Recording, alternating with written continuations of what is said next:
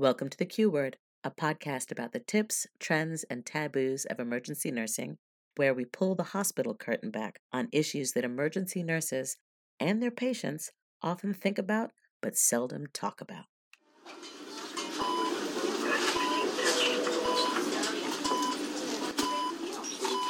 You found the Q Word Podcast.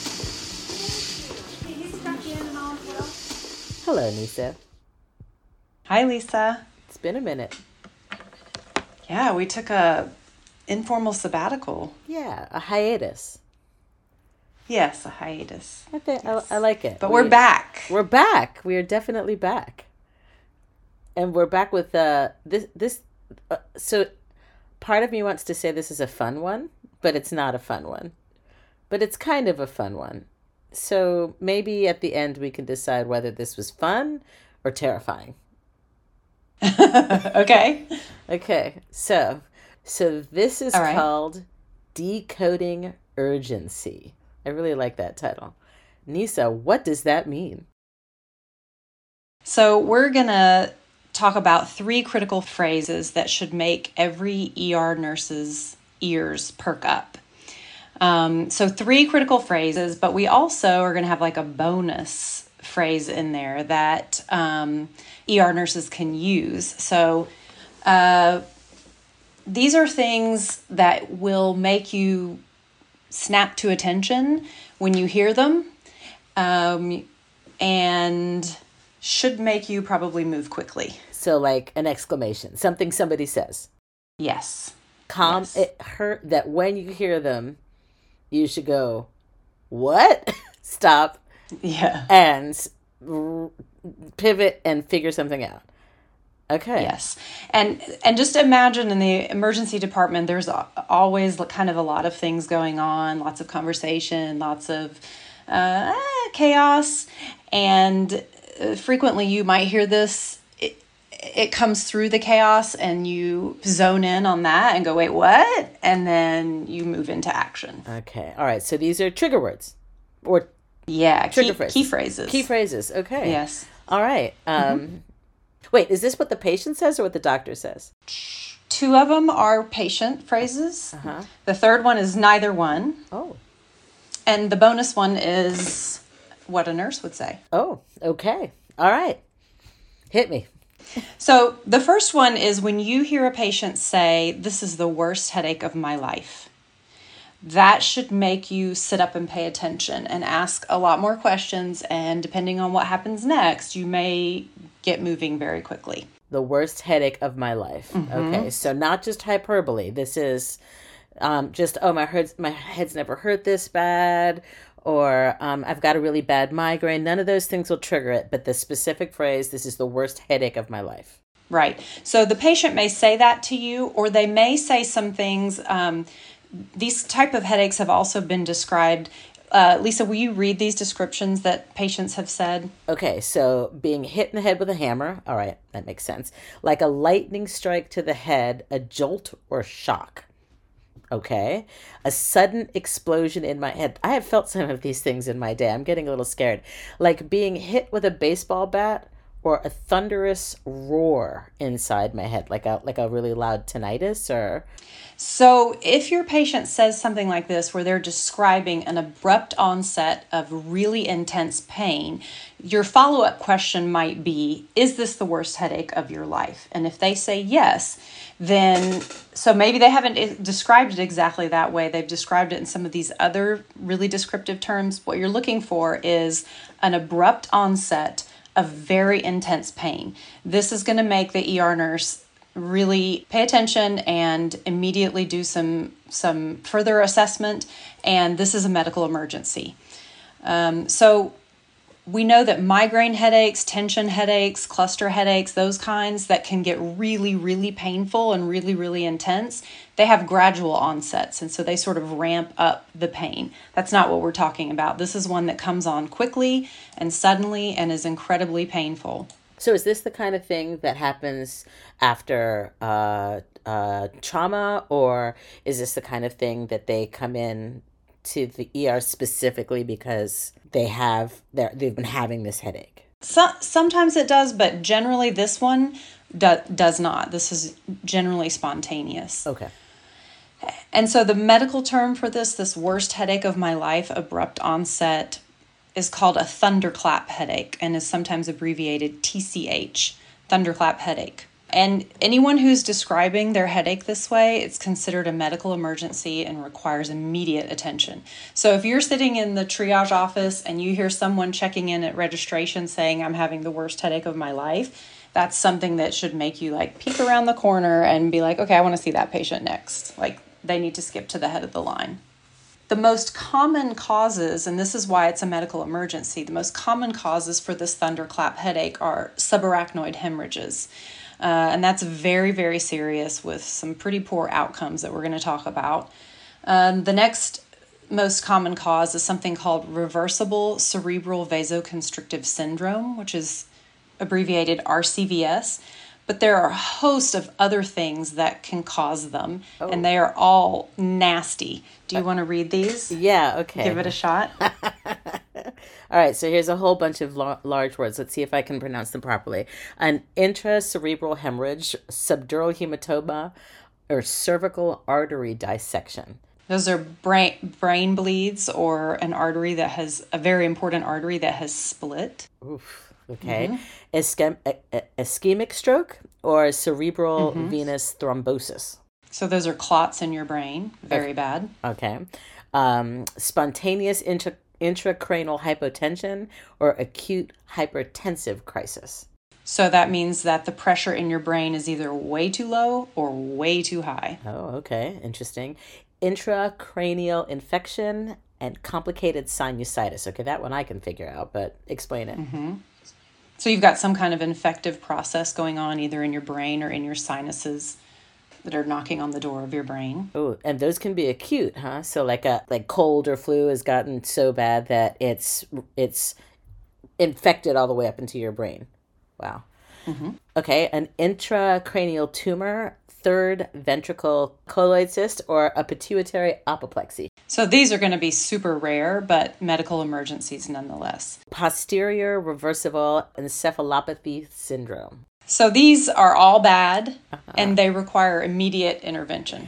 What we want to eliminate is these bad bad things for these patients um, because in subarachnoid is found uh, in 11 to 25 percent so one in four up to one in four uh, patients that have a thunderclap headache have a subarachnoid and up to 35% of patients have an, some other kind of bleed when they present with a thunderclap headache.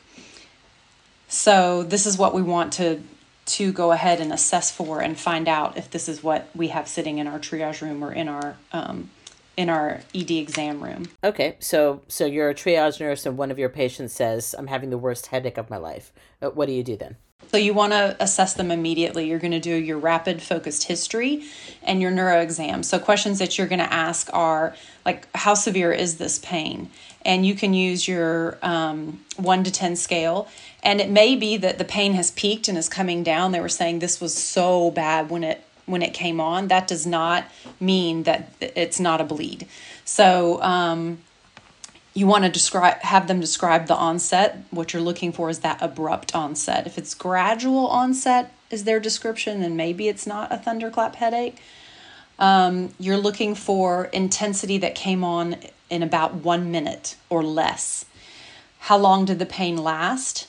They say five minutes or longer. That's a red flag and then you want to know in their past medical history do they have any diagnosis that could account for this. So, in other words, do they experience migraines regularly? Do they experience cluster headaches or tension headaches? And if so, you will say, like, does this feel like your regular migraines? And if they say, no, this is not like anything I've ever had before, that's worrisome. If they say, yeah, this feels like one of my regular migraines, then that's a little bit more reassuring. Wow, so you really have to rely on the patient to be able to be sort of objective about the quality of their pain and the uh, the acuity of it. Um, yeah.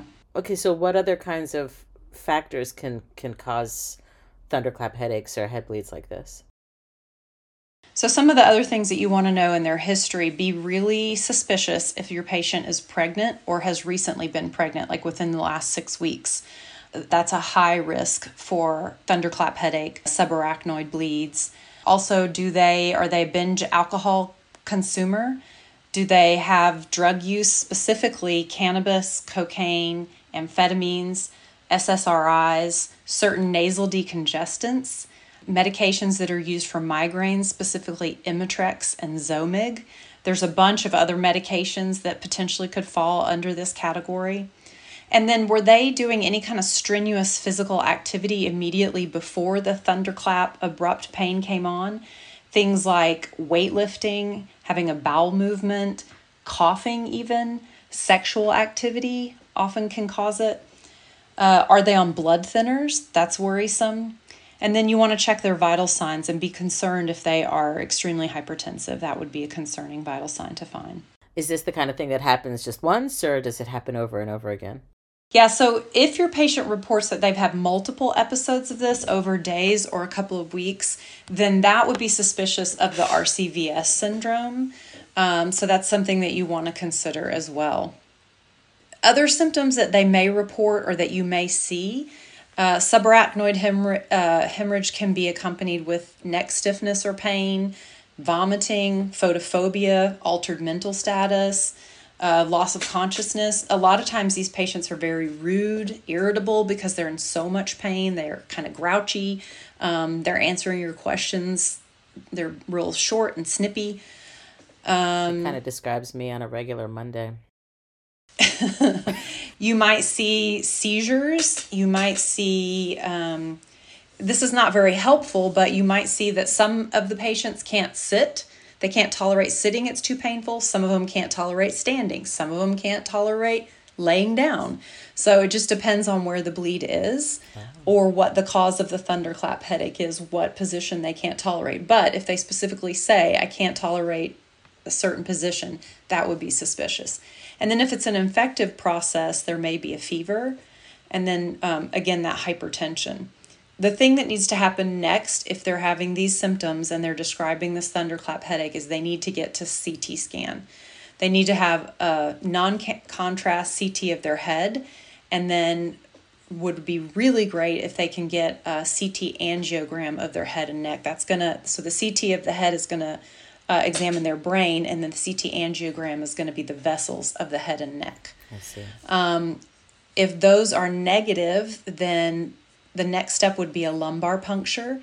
And then uh, also, they may need an MRI. That's going to be the one that rules in or out the RCVS syndrome. CT scan is the, the thing that's really time sensitive and important to get them to. Okay. So we've gotten them to CT scan. The treatment is going to be based on the finding of what is causing the thunderclap headache. We read that whole big long list of all the potential causes unfortunately, subarachnoid hemorrhage 10 to up to 18% of those patients are going to die before they even reach the hospital. That's how malignant that diagnosis is. And the mortality at one year is 35 to 65%. Uh, many of these patients who do survive, about one third of them, are going to have permanent disabilities in their activities of daily living. So the sooner that you can get to it, intervene, and treat it, the better the outcome will be. Uh, with the RCVS, the R stands for reversible, but that really refers to um, the vasoconstriction. Sometimes the signs and symptoms persist even after the vasoconstriction goes away. So your vessels are lined with smooth muscles, and those can spasm, and that's what's causing the thunderclap headache. They clamp down, and it's just like there's a clot in there, um, but it's the clamping of the muscle. I wish our I wish our viewers could see the uh, hand gestures you're making that are demonstrating very effectively yeah. what you mean by the squeezing down. Yeah, I do talk with my hands on a podcast. That's not great. Um, but if this one overall has a much better um, outcome, and calcium channel blockers can help with the the um, spasming.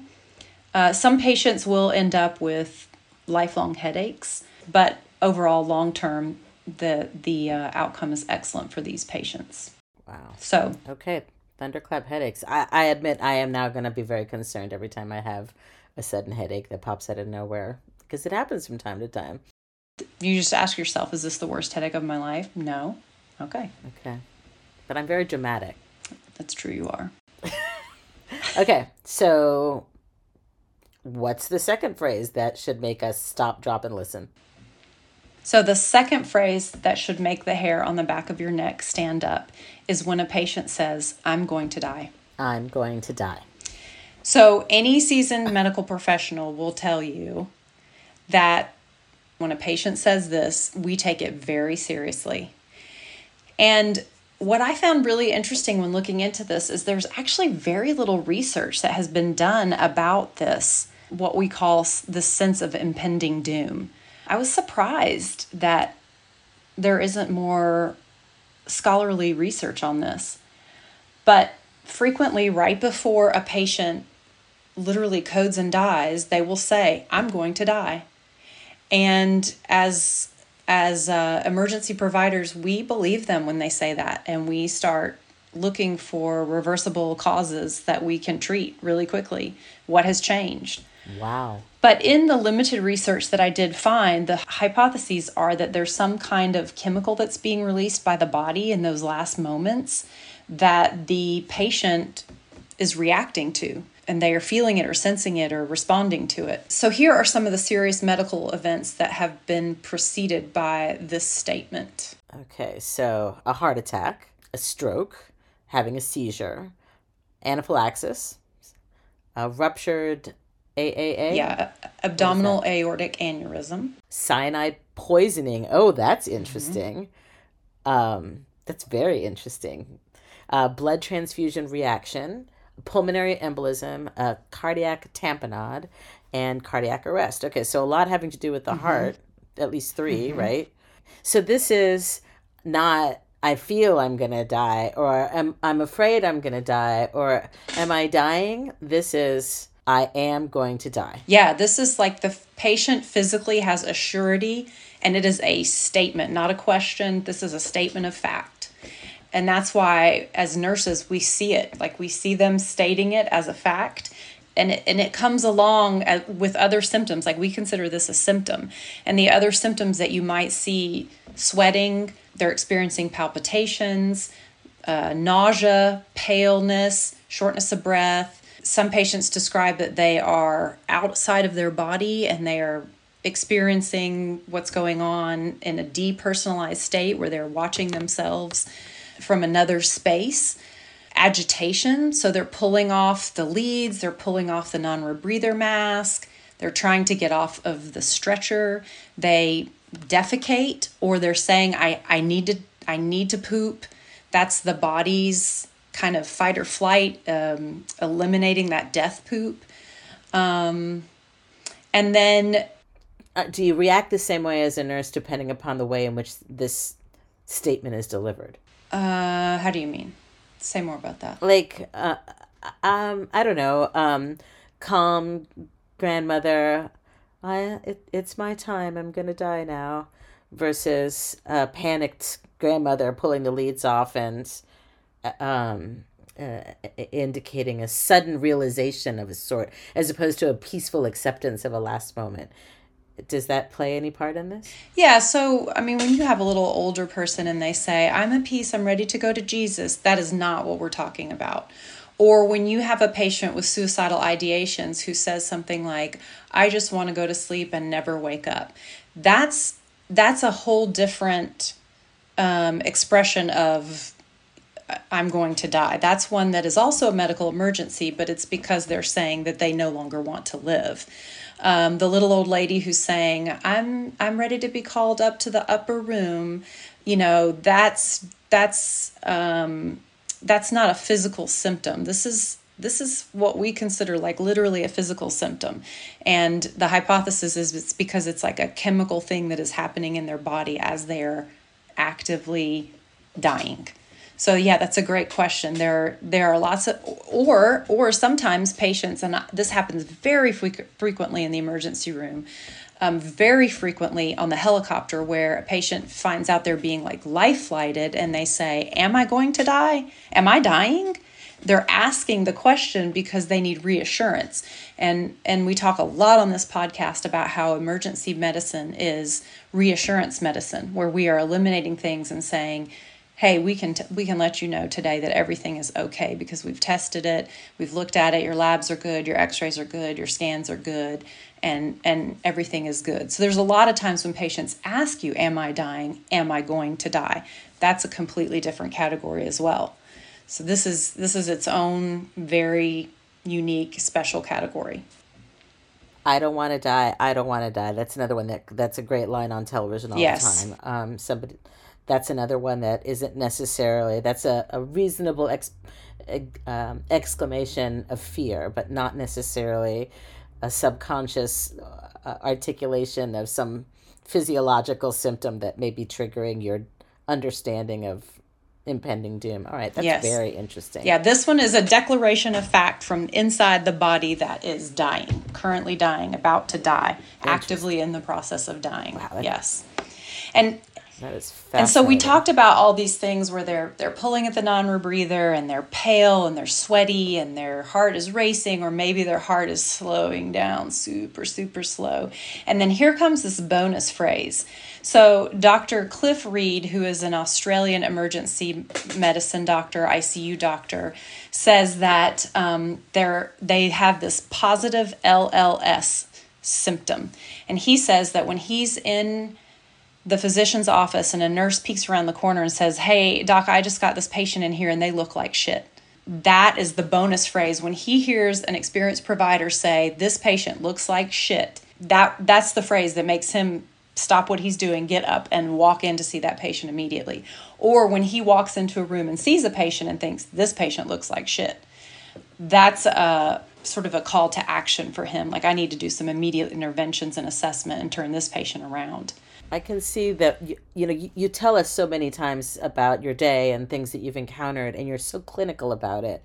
it you, you very naturally slide into uh, technical talk, right? Like medical speak. So I could see why a medical professional who's articulating something so broadly, like there's so much wrong with this person. It's such a shorthand way of saying I I can't even start to explain what is wrong with this person. They just generally look like like it's over like shit. That's that's really interesting that okay let me ask you you said something about one of the symptoms being um, whether or not they're pale of skin.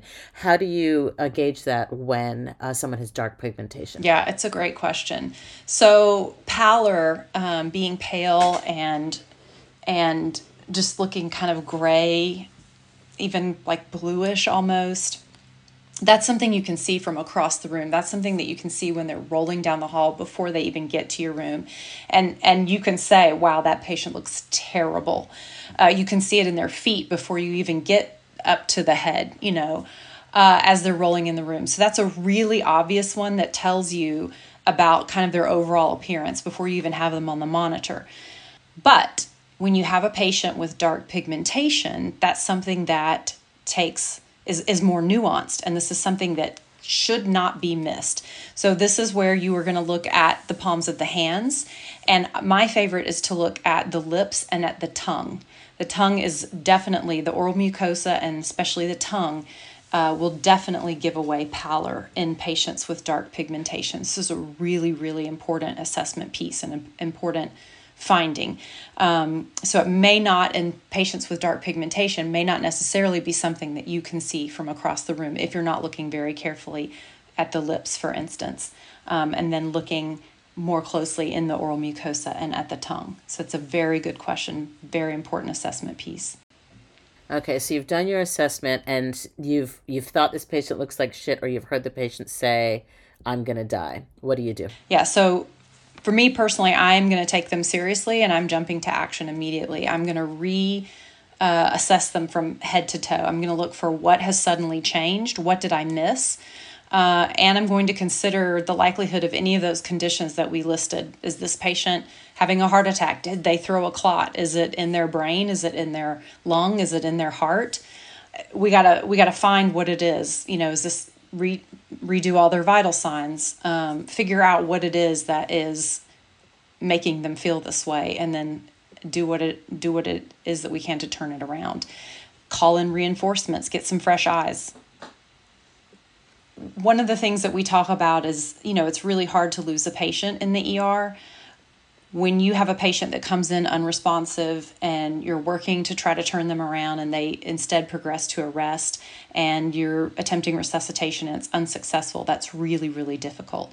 When you have a patient that comes in sitting up talking to you and then they progress to arrest and then you lose them and they talked and died, those are the ones that haunt you even more. Uh, and that's something that this Dr. Cliff Reid that we mentioned, he uh, does a great podcast about that. This patient, these patients that so-called talk and die with this impending doom. So we're going to link that in the show notes. He says that if you have a patient who says, I'm going to die, and their blood pressure is hovering around the 50s, that's probably the last blood pressure you're ever going to see on them if you don't do something quickly. So, wow. Yeah. Is there any sense, and you may get to it, I'm probably skipping ahead here, but is there any statistical sense of uh, correlation? How many patients who said, I'm going to die that actually do? You said there wasn't much work done on this, but that I would be very interested in trying to, uh, uh, you know, quantify a relationship between people saying that and people actually um, coding or uh, or or term or, um, um, what's the word you use? It's not dying, is it right? Terminating, end of life, Arresting? I don't know. arresting. But that but you can bring them back after arrest, right? Yeah. Well, at any rate, I would be curious to see if there was a if there was a correlation between people who said they were going to die and the ones who actually did, or even better, how many people were able to be brought back. Yeah, if they the statement. If, yeah, if they stated it, Triggered, warned yeah. somebody, and yeah, and so that kind of brings me to this next physician because he made some interesting observations. So this is Dr. John Alfred Ryle. He was an English MD, and he was kind of the first one to document this phenomenon and and really consider it a literal symptom. He described this in 1928, and he named it angor omni, which is the sense of dying. And he writes about five pages on this condition. And he says, This is a symptom. You should consider it a symptom. And his hypothesis was that it originates from the medulla and that it was either organic or chemical in nature. He says, This is not anxiety. Um, and and we should take it very seriously. Really, unfortunately, in almost a hundred years, we haven't really come much further. It's still kind of basically what we what we subscribe to. We don't really know much more about it than that about 25 years after he wrote those first five pages in kind of something beautifully poetic, as he is becoming more elderly, he starts developing angina, some chest pains, and he begins to experience this this impending sense of doom, this angor omni, and he n- further names it this aura of mortality. So he says that he has hundreds of episodes of it over the last five or six years of his life. So he writes this postscript about it, and his son publishes it after he dies. Um, he says that anytime he would overexert himself and have this chest pain come on, he would also have a few seconds of this impending doom I'm about to die. Uh, it would take his breath away, and he said it would just last for a few seconds. And then, after about two or three years of having it, he accidentally one time took a deep breath and realized that he could shorten the episode by breathing deeply through the through it. When you know the first few years, he would catch his breath and hold, like be unable to. So then he realized maybe it has something to do with oxygenation because when he could take deep breaths, it would shorten the episodes. Who knows? Um, st- so, still linking it to a medu- medullary storm of some kind. So he kind of said this this is an aura of angina or chest pain similar to the aura that patients with seizures might feel before they convulse. You know, they kind of have like this sense that they might be about to have a seizure. Um, and he would get this impending doom before he would get the chest pain.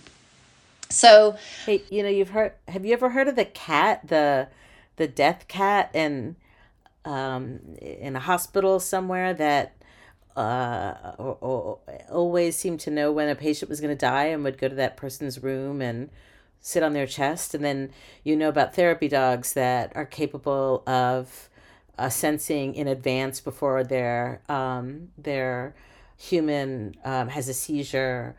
Um, and they're able to sort of react to it and, and prepare for it. I, I, I wonder if that um, correlates in some ways to some sort of brain chem- some sort of chemistry that yes. could manifest in some kind of pheromone that these animals are picking up um, that is akin to to this uh, uh, yes. this aura of mortality, the, the a, a yes. physical manifestation of it.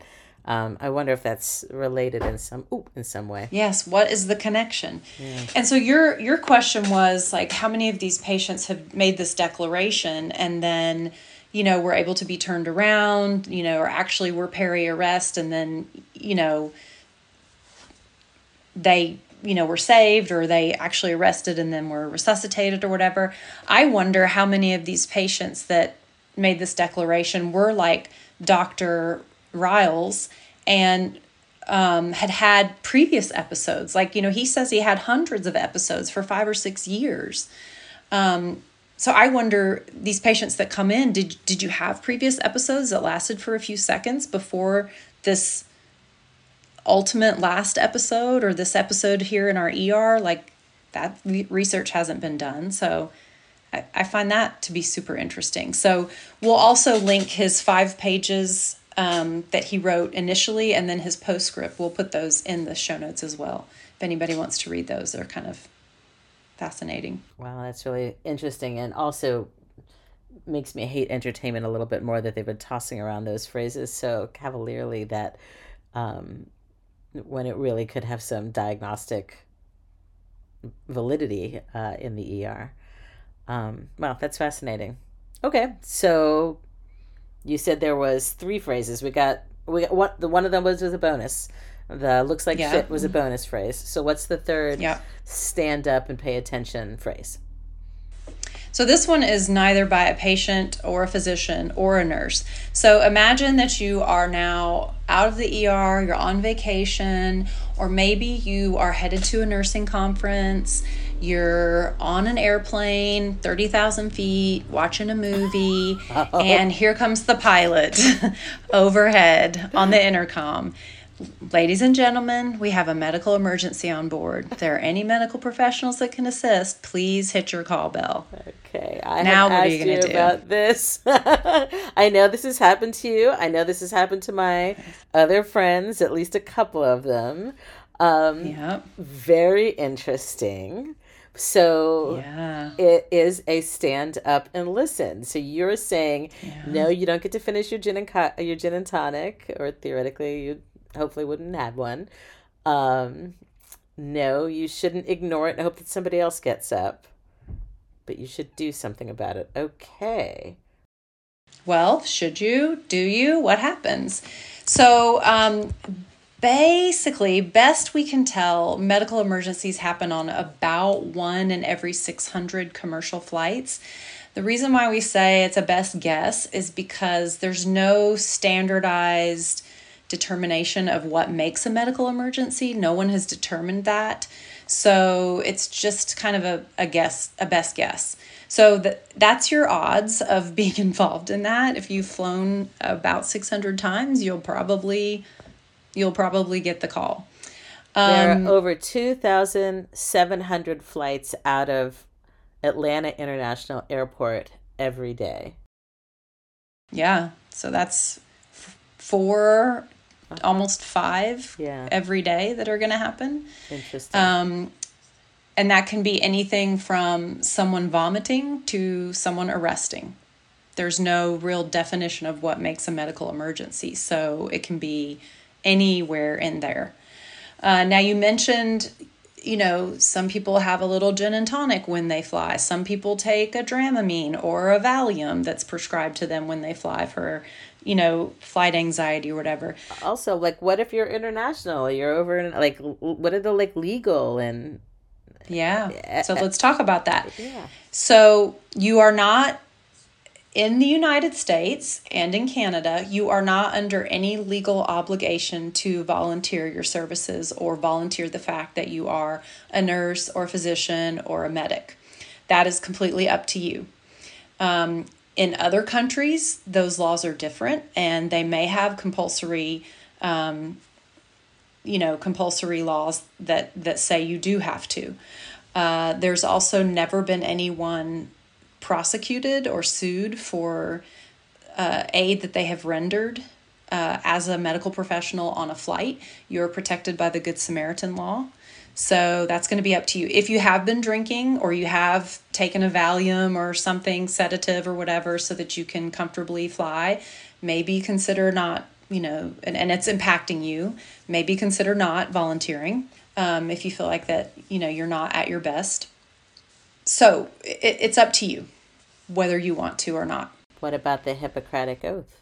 That's going to be up to each individual practitioner to do it. I was very surprised when it happened to me and i was telling the story to like my people my coworkers how many of them were like mm, I, am I'm, mm, I'm not a nurse on a plane i'm a plumber. I was kind of surprised. It was about 50 50 some of them were like i'm clocked out i'm on vacation i'm not i'm not i'm not stepping up. Yeah and that's what my I doctor guess, friends have said. They're like yeah i'm on vacation. I don't want to I, I i have to deal with sick people sick people all the time.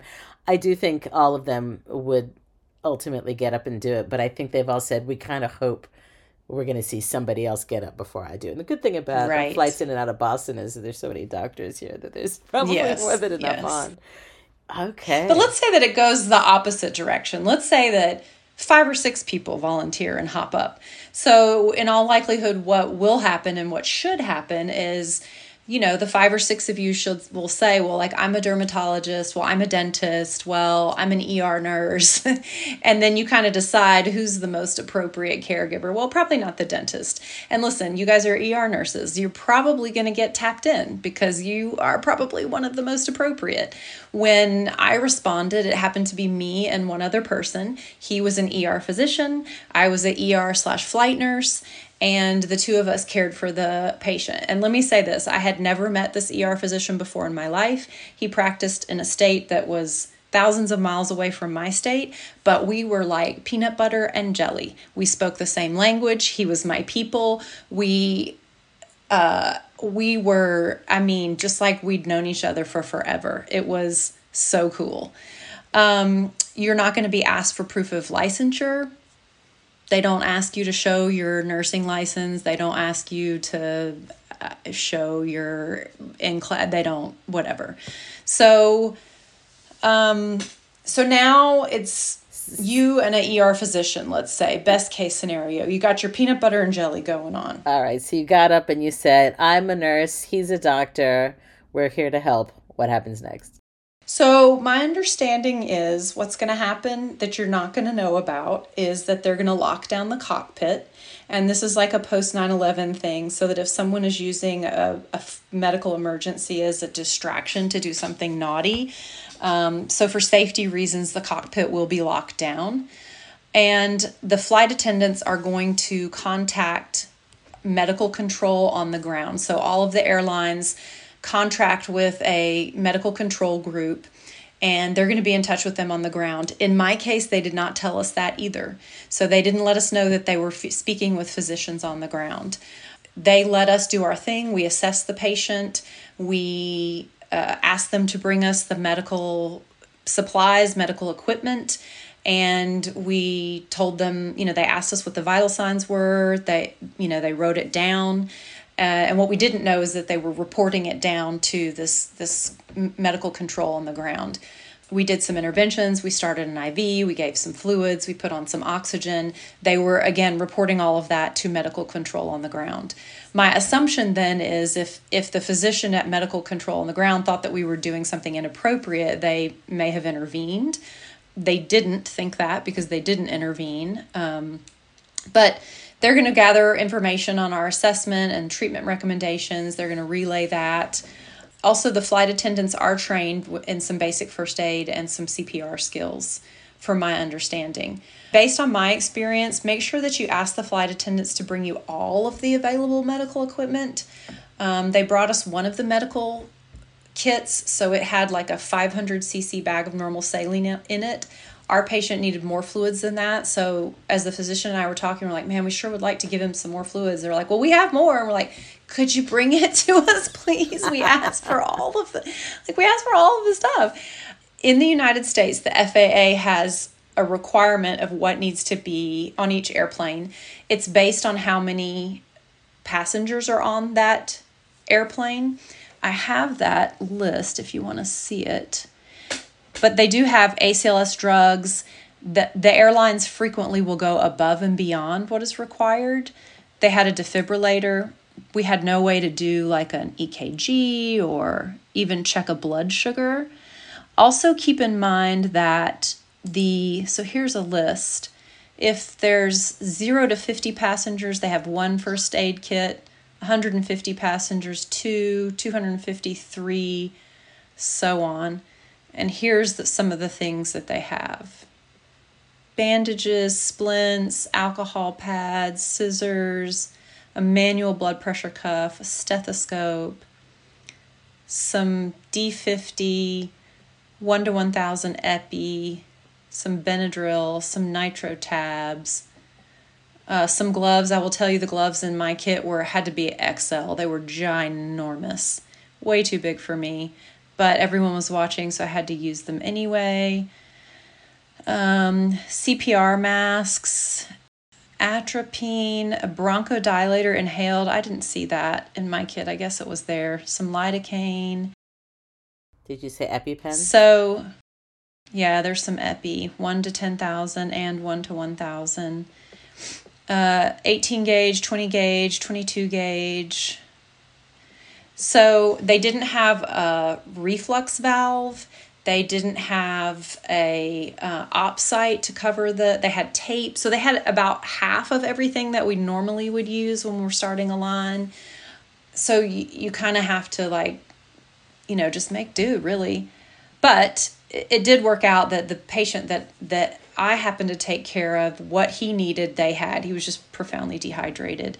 So you said you had to give him fluids. Did did you put it on a? Did you have a IV pole for? It? Did you just dairy rig it by like hanging it from something above? How did you? Yeah, we. I just literally, I just literally held it. Okay. just squeezed it in. Okay, so you do have to sort of use some guerrilla tactics and. Mm-hmm. Okay, so cabins are pressurized, right? So what happens there? Yeah, so so one thing to remember is that you know you're at 30 to 40,000 feet. So any conditions that a patient has on the ground are going to be exacerbated. Any kind of respiratory issues, they're going to need oxygen. Also, any body parts that have air in them are going to expand. So, sinuses will expand, the inner ear will expand, bowels will expand. Um, the cabins are pressurized between five and 8,000 feet roughly. Uh, so, your geriatric populations, your pediatric populations, those patients, any conditions that they have on the ground, you take them to 30,000 feet, they are going to be exacerbated. Um, so just keep that in mind. Could a um, could a change in air pressure like that cause a thunderclap headache? Sure. Yeah, for sure. So, what are the most popular or most frequent in-flight emergencies? Um, I'm assuming thunderclap headache isn't one of them, but according to the research, the top five in-flight emergencies are syncope or near syncope, re- anything respiratory symptoms, nausea, vomiting, cardiac symptoms, and seizures. All right. So, what happens? So you treat the patient. Are they gonna land the plane right away, or what's the? Do you know what the protocol is there?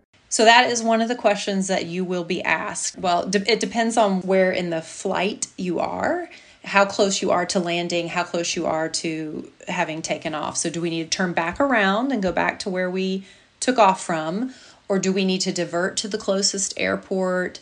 Do we need to land immediately? What do we need to do? They're going to ask you as the medical professional oh, wow. to make that decision. Um, I mean, obviously they're going to take they're going to take your opinion under advisement i should say.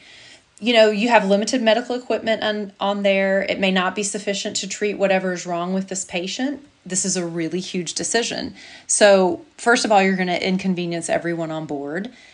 Um, but also there's a massive safety component. So when an aircraft takes off they've got the amount of fuel that they need for the entire flight. So if you say we need to divert two hours early to a closer airport, they either going to have to land very, very heavy, which is unsafe, or they're going to have to dump a bunch of fuel, which is not great.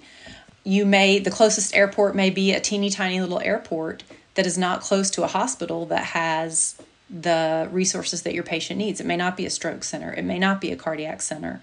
So that might not be appropriate. Diversion is also very costly.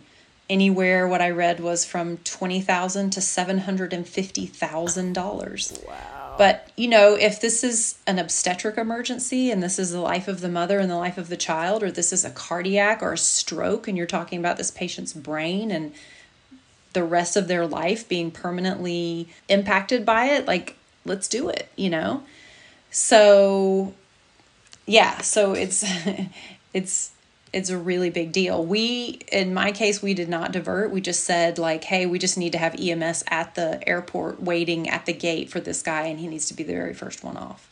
So do you do you think that the flight crew called for the medical professional as soon as they saw something going wrong or did they attempt to address the situation themselves with basic first aid? Like are they are they like triaging it themselves before making that announcement which could lead to any number of things? I i don't think they had done anything before we got there. And do you think if you hadn't been able to treat the patient and there had been nobody there who had a medical any medical training whatsoever they would have made the decision to divert the plane that's a really good question. Like I'm curious how the flight crew reacts on a plane where they make that announcement and literally nobody stands up, or there's nobody yeah. there who can help. Ugh, what a bad day! What a bad day. Yeah, bad day for everybody. One other thing that the one of the articles that I read about this pointed out that um, I don't know that I remembered at the time, but don't forget that the patient has probably their own home meds with them, and maybe even like their inhaler or their glucometer or their EpiPen or whatever. They ha- they may have their own stuff that might be of use to you as well. So don't forget about their own medical supplies that they have brought with them that are available to you as a resource. Uh, I don't rem- I don't remember thinking about that in the moment, but that's that's definitely a resource that you can use if that's something that's applicable in, in your scenario. So, but part of that so, twenty thousand or seven hundred fifty thousand dollars that it costs, it goes to paying you to fly for free from now on on that airline because you stepped up, right? That's part of the expenditure. Uh, no, I that's no, but I will say that the airline that I flew on, super, super, super classy. They did give us a ton of sky miles and um, uh, gift cards as as like a thank you for helping. They were very, very classy. Um, I was very impressed with that's that. Not what it was my, my nice. other friend got. She's like, I got nothing. I didn't even get a free drink. they still charged me for my well, earpods. I have two, I have two nurse friends who responded to in-flight emergencies, and one of them, he the in-flight emergency that he responded to was a psychiatric patient. He ended up having to basically babysit the psych patient for the the duration of the flight. The other one responded to an arrest, and and no one else uh, on the plane evidently knew CPR and he w- he had to do CPR for I mean like 30 40 minutes and this patient did not survive. So I mean these these were both like super super bad wow. scenarios. And I guess if yeah. you're going to respond to a uh, to a medical emergency on a flight, you want to be flying on like Virgin or um, or British Airways and not like Spirit. or Ryanair in Europe, you want to make sure it's one of the one of the big airlines that have lots of money. Well, this is what I have found now. Ever since that happened to me, is every time I fly now, I assess every single patient as I'm walking by, like who's it going to be this time, and then that also guy looks like, like shit. You're like, go ahead and sit me right next to him. yeah, and then also like looking at how narrow the the walkway is. Like, where would you even do CPR on this aircraft? Like, there's no place, no space that's big enough to do. Like, it's it's just not a great situation. Yeah, that's right. Where would so, you? Because you, I mean, you can't get like right on top. You can't get next to them. Wow. It's so we'll well I can also post a link to the if if if anybody wants to look over what the FAA requires the commercial airliners to have in their in their medical first aid kit, we can post the link to that as well. It's just kind of interesting, but you might want to consider now while your feet are on the ground what you will do when that call comes out. If you'll respond or if you I had I had a super great experience. I I just thought it was amazing that it happened to be an ER physician that responded and how well he and I just clicked and just and the fact that the patient had like probably one of the only complaints that we could actually like treat successfully um, with the things that they had. So, but anyway, it is something to consider before you're put in the situation. Okay, so um, I'm gonna I'm gonna push back ever so slightly on you because I think everybody's the the hairs on everybody's neck in the airplane will stand up when they hear that, and not just the medical professionals. Everybody else, hopefully, will never hear the other phrases that you have articulated. So let's see. We started with "This is the worst headache of my life," Yep. Which I guess you could hear outside of the hospital. So Yeah, if you hear if you hear a friend or loved one say that, you better get the call nine one one or get them to the hospital. So it's a very- it's a medical emergency. very important thing. Uh, I mean, presumably, also if you hear one of your your loved ones or your friends say, "I'm gonna die," Yep. hopefully they're not. There's some other symptom around to show you that there's that they're in trouble of some sort. But that's a big one. Yep. Um, if you hear another medical professional say, "This patient looks like shit," that is another red flag. Stop, drop, and Go help them. go help them because there's something going on. And if you're out in the world or specifically on a plane, Area. Okay, four phrases to watch out for. Three in the hospital, one just out in the world. There you go. Folks, we uh, appreciate you hanging in with us, and we hope that you have enjoyed uh, the little bit of a break that we've taken, and that we're we're coming back strong with this episode. Um, please uh, rate us on iTunes and send us an email if you have any questions um, or comments about this episode or any of our episodes. Uh, we are at the keyword podcast at gmail.com and you can find us at the keywordpodcast.com. So what's the verdict? Was it a fun one or a serious one? So uh, the fact that uh, diagnoses can be augmented by what are essentially catchphrases of a sort, um, or that there's something common in our English speaking language, you know, in, in our lexicon, and I, I presume that across other cultures, um, I'm gonna die in any other language would also resonate with practitioners in those cultures in those languages. Um, I think that's interesting. So it's kind of it's it's it's fun is the wrong word to be sure because they definitely portend uh, something potentially catastrophic. Um, but as a hint or a trick or a tip, which is I think what this falls under in the keyword podcast's mandate, um, it's very interesting, um, and it is a it is a quick little something that should trigger a reaction in ways that are less complicated. It, it, it will trigger complicated reactions, but it is such a simple thing to hear that I think probably makes anybody stop and notice. But um, if I was a, a, a new nurse or a new, new medical practitioner who might be predisposed to disregard those statements, um, especially if you watch way too many hour long dramas like I do on TV, it's good to know that they have a lot of meaning and a lot of weight um, in this scenario or in these scenarios. So it's a fun one by virtue of it being pithy. Um, But it's terrifying in that there's this sort of commonality of experiences that have created um, phrases that can signal death, potential death. Mm-hmm. Uh, um, it's it's mm-hmm. interesting. It's a good one. Good, good, Good. interesting I'm glad you liked it. Yeah. Well, yeah, I found so. it uh, fascinating. Well, folks, we hope you tune in next time. And Nyssa, talk to you soon. See ya. Bye.